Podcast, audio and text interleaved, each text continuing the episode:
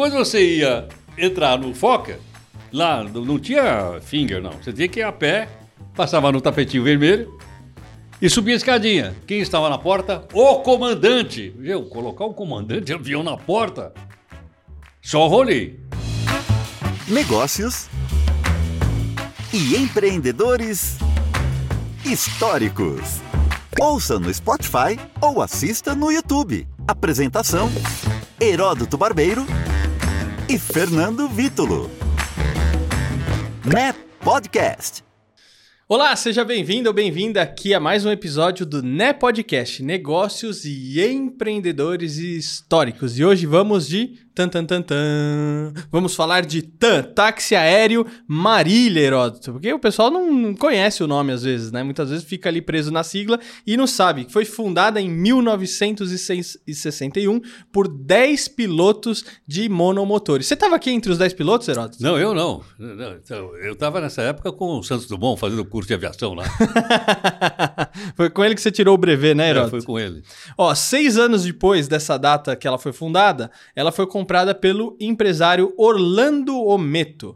E em 1971, o comandante Rolim, que já tinha trabalhado na empresa, foi convidado para ser sócio minoritário da empresa. Mas ó, no ano seguinte, ele adquire metade das ações e assume a direção da companhia, Heroto. Você andou bastante de TAN, né, Heroto? Você conhece bastante essa companhia, né? Eu conheço, conheço um pouco dessa companhia porque eu conheci ela, conheci sempre com o nome de TAM, nunca conheci como TAN.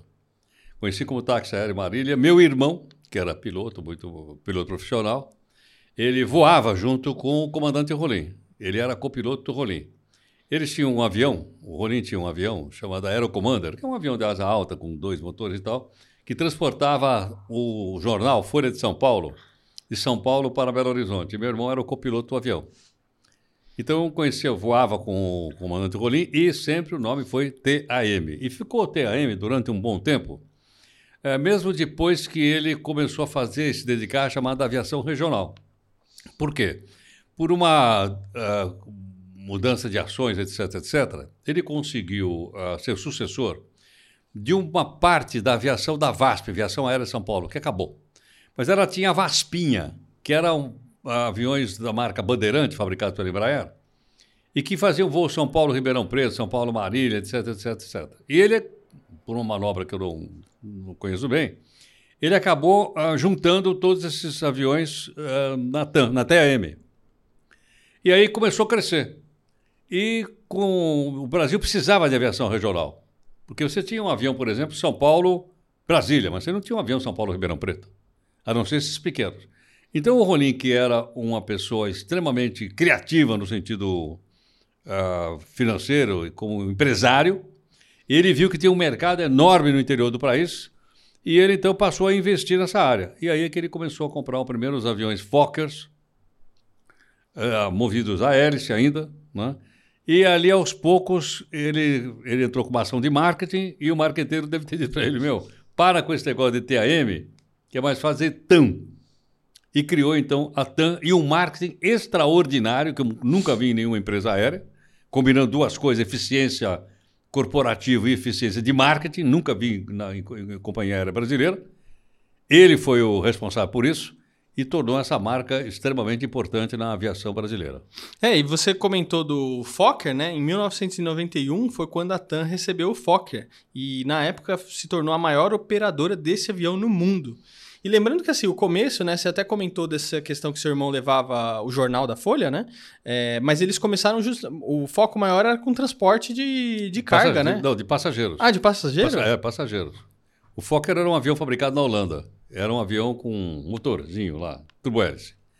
E ele era fabricado na Holanda. O que, qual foi a grande jogada que ele fez? A jogada foi o seguinte: aqui nesse país, as coisas são resolvidas pela, pela caneta. Vou citar Três exemplos. Um, que está acontecendo agora. Não tem movimento suficiente para o aeroporto de Galeão, no Rio de Janeiro. A empresa que está lá tá, vai quebrar. Então, por canetada, eles vão pegar um monte de voo do Santos Dumont e vão passar para lá. Se você perguntar para alguém, quero ir para o Rio de Janeiro, onde você quer descer? No Santos Dumont. Mas você não vai poder, vai empurrar para lá. O que aconteceu? Outro elefante branco, Confins, do passado, hein? hoje não. No passado, que é o aeroporto de Confins. Onde você quer ir para Belo Horizonte? Você quer ir por onde? Eu quero ir para Pampulha, meu. Não, não, agora você vai para Confins 40 quilômetros de distância. E aqui em São Paulo aconteceu a mesma coisa. Eu quero sair de onde? Eu quero ir para Brasília, mas eu quero sair de. Eu quero sair de Congonhas. Ah, não, agora acabou. Vai todo mundo sair de Guarulhos. Por canetada.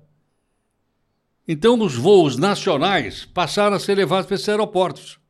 Olha, olha, olha o trabalho que dava, não tinha estrada.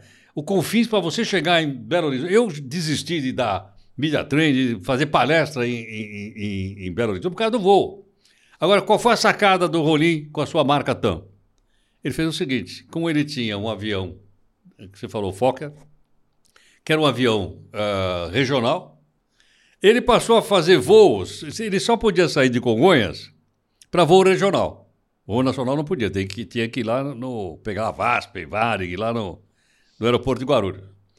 Então ele saía com o Fokker de São Paulo, parava em Ribeirão Preto e dizia para o pessoal: Oi, oi, tudo bem? Então, ligava os motores e ia para Brasília. Adivinha o que aconteceu com os políticos? Foi todo mundo voar com o Rolim. E um belo dia, vou contar todos os fatos. O Rolim me liga e fala: Meu, eu estou inaugurando o primeiro voo regional para Belo Horizonte. Você topa aí comigo? Ele topa, convidei a Val, ela foi também. E lá fui eu na cabine de comando, com o comandante Rolim, no Foca. Então o voo saía de Congonhas e não de Guarulhos e pousava em Pampulha e não no Confins. Por que, que ele me convidou? Porque tinha uma feijoada lá no aeroporto de Pampulha. Ele falou, vamos na feijoada lá. Na verdade, ele queria que eu divulgasse. Já trabalhava com comunicação. Oh, belíssima sacada. Esse cara viu isso. E aí ele passou a ter um marketing muito bom. Quando você chegava no aeroporto de Congo, não tinha ninguém, só tinha o TAM lá. A turma toda estava lá em Guarulhos. Aí ele pôs tapete vermelho. Aí tinha uma sala de embarque, você podia comer uns, umas empadinhas. E tinha um cara chamado Sabá, que era de um conjunto, seu pai conhece. Acho que era um tambatrio. Ele tocava. Ah, baixo acústico. É, baixo acústico. Sabá. E tocou também no, no outro. No, fugiu o nome do, do, do, do outro. Do outro enfim, eu, e o Sabá, eu chego lá, no, pô, fui pegar o avião, sala especial, tapete vermelho, e o Sabá tocando piano. Eu falei, eu falei Sabá, o que você está fazendo aí? O homem me contratou aqui para. Ou às vezes tinha uma mulher tocando violino. Esse cara matou a pau. Olha a, a, a importância que ele deu à marca. Quando você ia entrar no Foca, lá não tinha finger, não. Você tinha que ir a pé, passava no tapetinho vermelho e subia a escadinha. Quem estava na porta? O comandante. Viu? Colocar o comandante de avião na porta, só rolei. Nenhum outro ia conseguir. E ao lado do comandante, o rolim. E cumprimentando os passageiros. Pô, meu, esse cara criou uma marca tão forte a partir dessas ações de marketing que a, a, empresa dele explodiu. Aí ele veio com um avião a jato, também fabricado pela Foca. Né? Você ter uma ideia, eu acho que das marcas nacionais, eu acho que tem dois capitães de indústria que estão muito associados às suas marcas. Um é o Rolê. Não dá para falar da Tanta. E outro é a Votorantim. Não dá para falar da Votorantim sem falar do Antônio Hermílio, da família Antônio Hermílio Moraes. Está ligado, capitães de indústria. Outros, a gente teve outros capitães de indústria, mas não tanto tão presa à marca. Você olhava o cara, você via o, o, a TAM. Você olhava o Antônio Edmiro, você via o cimento da Votoran. Agora, Heroto, falando dessa parte de marketing, a TAM lançou parte de programa de milhas em 1993. Ah, não me lembro. É. Programa de milhas também é uma coisa que. Lógico. E até hoje. Isso, e todo claro. mundo hoje tem essa parte de programa de milhas aliada com cartão de crédito. É uma coisa que movimenta muito, né? Uh, agora tem. Depois o até começou a atuar muito com o Airbus, né? Isso já foi numa outra fase. Mais né? recente, né? É, foi uma fase mais recente, o nome já estava consolidado. E outra coisa, a, aí, aí algum, algum iluminado do governo reabriu o aeroporto de Congonhas para, para todo mundo. Aí os aviões que já eram a jato passaram a vir. Aí ele teve, aí a concorrência começou no aeroporto de Congonhas. Hoje não é problema nenhum você ter o aeroporto de de Guarulhos. Hoje ele tem um, ele é o primeiro do Brasil hoje. Em movimento, primeiro é, é, é o aeroporto de Guarulhos, segundo é Congonhas. Por quê? Porque você tem os de longo curso. Olha, olha, a má visão.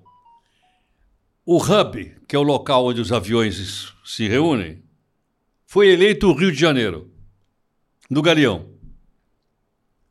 Só que, com o crescimento de São Paulo, violento economicamente, as empresas internacionais vieram para São Paulo, pô, eu não quero pegar um avião aqui para ir lá no Galeão, para pegar um avião para ir para Nova York. Eu quero pegar aqui em Guarulhos. Aí o que, que as empresas fizeram? Passaram para Guarulhos e abandonaram o aeroporto do Galeão. E outro, o hub da Varig Internacional, eu vou várias vezes, você tinha que ir para Galeão e ficava horas esperando o tal do Varig para viajar para Lisboa, sei lá para onde. Passou tudo para São Paulo. A Varig quebrou também. Né? Então o aeroporto ficou abandonado. Então você veja que a história da, da, da marca, da TAM, ela é uma história do crescimento da aviação brasileira e também da sua internacionalização. Haja vista que depois os filhos do Rolim, são dois, eu, eu os conheci, venderam as suas ações para uma empresa chilena, e aí tem a Latin American alguma coisa, né? Ou Latinoamérica, alguma coisa que virou a Latam que você conhece hoje. Agora, o, Heroto, quando a gente fala de TAM, é, muita gente também le, é, lembra dos acidentes que tiveram a TAM, né? Um em 96, 31 de outubro de 96, que foi o Fokker 100, que caiu ali na região do Jabaquara, né? Atingiu as casas e tudo mais. E o de 2007, que é mais recente, que é 17 de julho de 2007, que foi o Airbus é, A320 que atingiu o prédio da própria TAM ali na, no, no, aeroporto de Congonhas, na região, né? Agora, quando cai um avião, você já logo pensa na marca, né? Tá certo ou não? Algumas marcas ficaram estigmatizadas por, por queda por acidente aeronáutico. Então, os presidentes dessas empresas são treinados. O que, que eu vou dizer se cair um avião na minha empresa? Vou dar um exemplo. Vamos pegar uma marca fortíssima internacional. A gente fala toda hora de marca. É France. Ela vem lá do começo do século XX. A empresa era estatal francesa. Aonde você via escrito Air France, você já lembrava da bandeira da França, Allons enfants, de la patrie, aquela coisa toda. Bandeira tricolor. Né? Quando aquele voo que saiu do Rio de Janeiro para uh, Paris caiu no meio do Oceano Atlântico e ninguém sabia por que caiu, depois se descobriu o defeito, mas ninguém sabia. Imediatamente as famílias foram para o aeroporto lá de Paris, acho que era do Charles de Gaulle, e para perguntar por que caiu. O presidente da TAM foi lá conversar com os jornalistas. Primeira pergunta: por que, que o avião caiu? Não sei. Mas o senhor não sabe? Não, eu vou esperar o, o, o, acidente ser investigado pela aeronáutica francesa para falar. Não, mas o que aconteceu? O avião saiu de lá. Por que caiu? Eu só vou falar sobre isso, de, entendeu? E não disse. Nós estamos aqui para apoiar a família, nós estamos aqui para ajudar as pessoas, babá, babá, babá, babá. Mas em nenhum momento ele falou, ele falou por quê?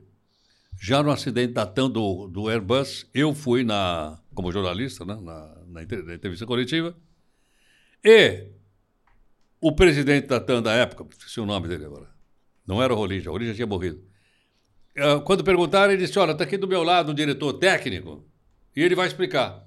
Bom, você imagina um diretor técnico falar de uma turbina para nós, jornalistas, que não entendemos bulhufas. Só aumentou a confusão. Mas o acidente, quando acontece, enquanto não se tem a causa apurada, é tudo especulação. E aí é suposição, né?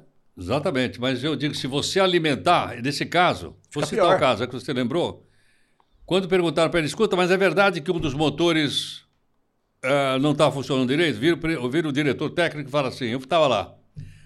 O motor estava, estava pinado. O que, que é isso? O que, que é isso?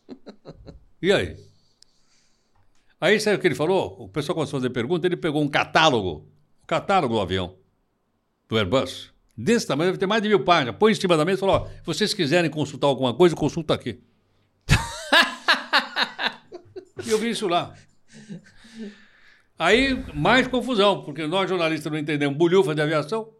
Muito menos ler manual de avião. Para ler aquele manual, aquele manual é o pessoal da manutenção. Manual do celular já é difícil, já né? É difícil, exatamente. Você imagina um, um, um, manual daquele, meu. E o cara botou lá em cima da mesa.